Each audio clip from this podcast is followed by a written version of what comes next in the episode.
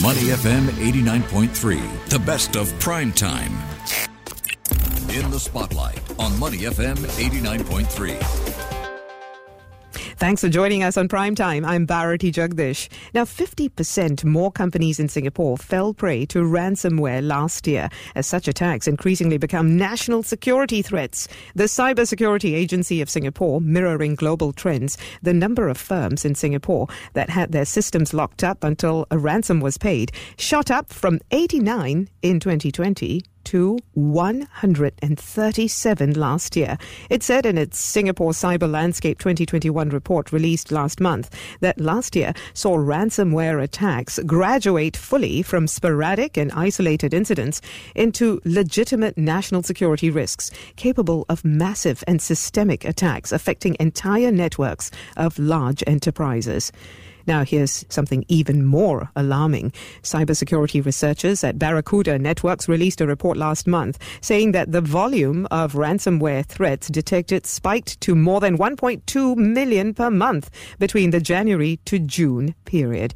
To talk more about current ransomware attacks and what steps businesses can take to prevent future threats, we're joined now by Jacqueline Jane, security awareness advocate at KnowBe4. They're the appointed security awareness leader for APAC at the world's largest security awareness training and simulated phishing platform. Hi, Jacqueline. Thanks for joining us. Thank you so much, Bharati. It's a pleasure to be with you. Now, Jacqueline, you have over 20 years' experience in breaking down complex matters as such for the everyday audience. Tell us more about how ransomware attacks have evolved since you first got to know about such cyber attacks.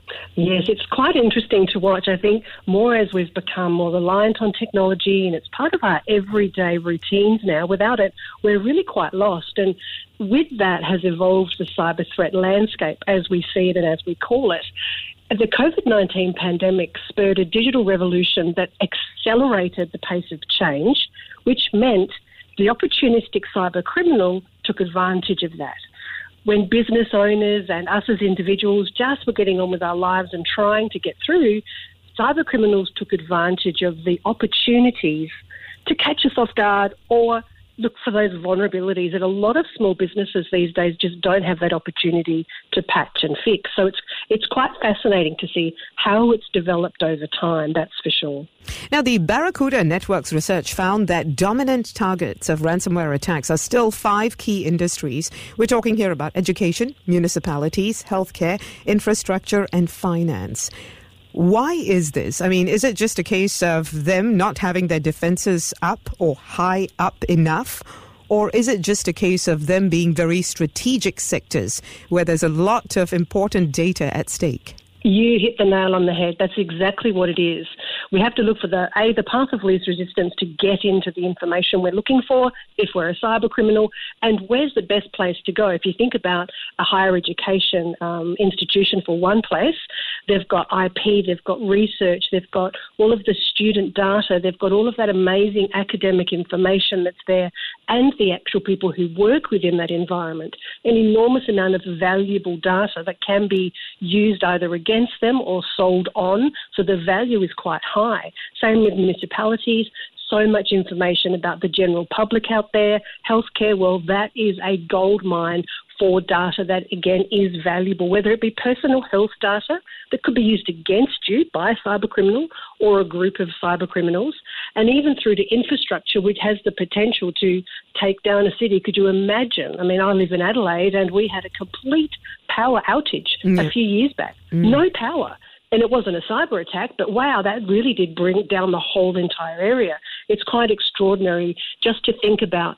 If there's targeting of expensive cars, there's a reason. They're more valuable, and these particular sectors are high-value targets for cyber criminals. Here's the thing. Hackers are moving fast to exploit security vulnerabilities. They're even using AI. And a lot of companies say, no, not to worry. I've got a great cybersecurity suite in place and a lot of good cybersecurity experts on staff.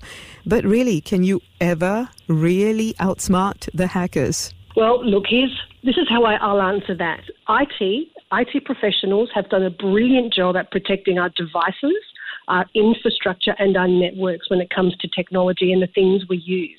What the gap is that education of the human, the user, even if we're at work or if we're at home or if we're a parent or caregiver and there are children accessing these devices. There's a gap there. And cyber criminals tend to move towards that gap because we know that, and there's global reports on this, happy to provide the information if your listeners would like it, anywhere between 82 and 95% of these successful cyber attacks, breaches, incidents are the result of human error, which is phenomenal. So IT, the technology element, has done really well. It's that human error, unfortunately, that we still need to bridge that gap for, that's for sure. So training your people, educating them so that they know what to look for, how to make better decisions online, and of course, ideally, move towards a culture of security where we're all doing those things when no one's watching. It becomes second nature. Right. Certainly every single member of staff, every single member of your family has to be socialized to be more aware of this. I want to talk about ransomware attacks in particular, because some experts have said it's actually a very lucrative model for the hackers with little or no risk involved for the actors, because they often operate in countries where there's no extradition treaty, and this allows them to operate actually nearly with impunity.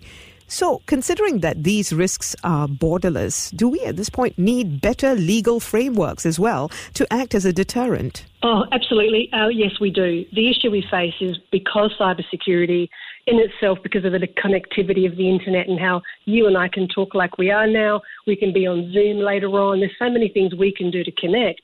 Cyber criminals can take advantage of that. And because of that, there's a level of anonymity. So you can be anywhere in the world infiltrating using a vulnerability or tricking an end user to clicking on something to deploy this malware or malicious software, which includes ransomware. And it is no risk to the cyber criminal. They could send 1 million emails out. One person can click, one company can get breached. Hopefully they'll pay that ransom to the cyber criminal, because the fact we know so many companies are paying because then they can just get back into business. They can't afford the downtime. And if they can't afford it, that's even worse. They might even be out of business. So it's a big problem that we're facing. What's being done to address the lack of a proper legal framework? I think part of the issue that we have is every single organisation has their own policies and frameworks. Every country does. Every country around the world has different ways to approach these things. And the only way it will change is like climate change or anything we do together with other countries is to all agree to do the same thing. However, because a lot of nation states are involved, where there'll be some countries in the world who are trying to attack other countries using cyber criminal methods, they wouldn't want to be a part of that, and there's the hole that we will find. So 5 countries might say, yes, let's do something. But if the other 5 aren't because they're utilising that criminal nature using cyber, then we're never going to find that solution unless everybody plays along. So that's why awareness is the key for everyone to understand of what to look for. You know, I was reading a report the other day that said that a lot of companies have just set up cryptocurrency wallets in anticipation of paying off ransomware attackers and threat actors. Now, really, this smacks of just throwing your hands up in the air, doesn't it? And giving up. Yeah. Well, sometimes, yes, it is.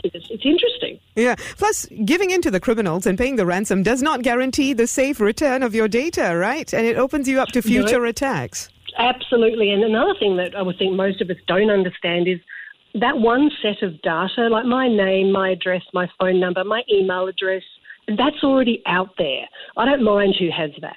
Even if I've got 10 email addresses, I have no problem with that. It's the personal identifiable information, those unique identifiers to me, my passport, my driver's license, my health number, whatever that might be. Every country is different. Those are the things I don't want people to have.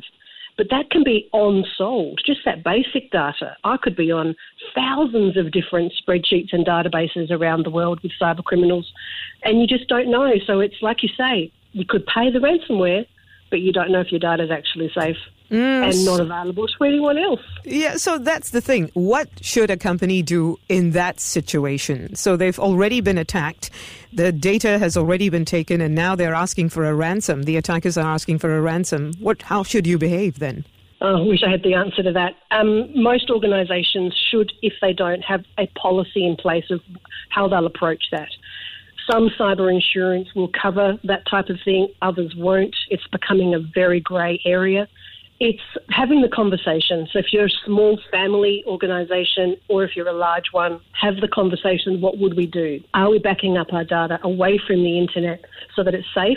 Should someone deploy ransomware, can we say, okay, that's fine, we've got our backups here, and bring that level of awareness to reduce your risk. I use an analogy, Bharati, that says if you're driving a car, best driver in the world, you've got your car looked after, you're doing all the right things, keeping in the speed limit, accidents can happen, something can happen to the car, something could happen to you health-wise while driving. No matter how good you are, there's still the potential for accidents on the road. It's very similar to cyber. It's all the things an organisation can do to bring down their risk, the likes of multi-factor authentication, looking at password manager tools, communicating, all the things that people need to be on the lookout for that cyber criminals are trying to get into our system. It's that day-to-day conversation now. And if you ever think of using free Wi-Fi, think again and get yourself a virtual private network, a VPN. That will help you. So there are some basic things we can all do.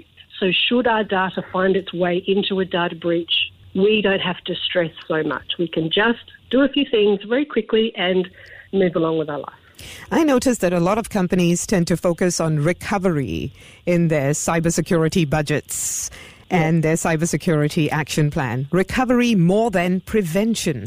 What do you think needs to be done to get them to see the positives of putting in preventative measures and to ensure that they have the right resources to do so? And I'm talking here also about smaller companies who might be worried about budgets and so on. It's very interesting. I mean, there's an old term that I think my grandma would tell me, which is prevention's better than cure. Yeah. And it really does ring true here. We're better off to do both. We need to always have the worst case scenario because that is managing business risk properly. However, think about, well, how can we prevent it? And I think people hear, well, because you can never get to absolute zero or there's a silver bullet, doesn't exist, we just won't worry. If you could bring down the risk from, maybe 80% down to 10%, I think I'd want that as a business owner to think, well, my risk is reduced, my awareness is heightened, my people, my staff, my employees know what to do. We're prepared for the worst case scenario, but we're not so concerned about what happens when it does happen, because it will. This isn't a matter of if, it's a matter of when for every one of us and most organisations. So being prepared, sharing data amongst businesses and finding all the things that you can empower what your world is to protect it should something happen. I can imagine SME business owners going, but how affordable is all of this? Because budgets are tight. They are indeed. And as I said before, most of them, yes, it's not always easy for a small business to understand how they might want to patch their software all the time and keep those things up to date if they don't have an IT department or an IT team or even an IT person. It's like having an accountant to do all your books for you or a financial advisor to advise you for finance. You're going to need to find someone to help you with your security for your device infrastructure networks and train your people. And it's not expensive as people think. Go onto the KnowBe4 website. You'll find a lot of information there and just do some searches on your favourite search engine for security awareness training with the opportunity to test your users so that they can identify those red flags in emails, because that's the biggest problem we have at the moment. But it's just understanding this is part of business now, and we can't hope it goes away. It's here to stay. Jacqueline, I understand you're part of the Asia CyberCon conference. What are the hot issues being discussed here? Yes, it's been fabulous to have another great in-person event. They're back with full force, and Asia CyberCon is brilliant. There's nearly 4,000 people here over the 3 days, which is great. And the focus is talking all about resilience in a cyber world. which I think we need to have, that resilience. So rather than thinking, oh, we don't know what to do, how do we prepare for it? And should things happen, how do we go about fixing it? And the one thing I found today is talking to people who are moving around the conference and asking them, my question is, what's your biggest challenge you're facing at the moment? And because they know who I am and where I work, they will say to me, I can't get buy-in from our end users. Our people don't understand how important cybersecurity is. It's a common thread. So what you can do there is communicate. That's one key thing, is go back to zero and communicate what's happening in the world of cyber to people. And if you don't know, reach out to someone who can and does. So I think we're a long way away from where we need to be. But I will say the human endpoint, human firewall, human focus is more than it's ever been, especially about security culture. So we can do things every day without thinking, like work health safety, picking up a box or driving safely or looking after our skin in the sun. Those natural things, we need to move there in the world of cyber. Right. And of course, you guys specialize in security awareness training. So certainly a great resource. Many thanks, Jacqueline Jane, security awareness advocate at KnowBe4. What an apt name, right? KnowBe4, so that you can prevent an attack. To listen to more great interviews, download our podcasts at moneyfm893.sg or download our audio app. That's AWEDIO. Available on Google Play or the App Store.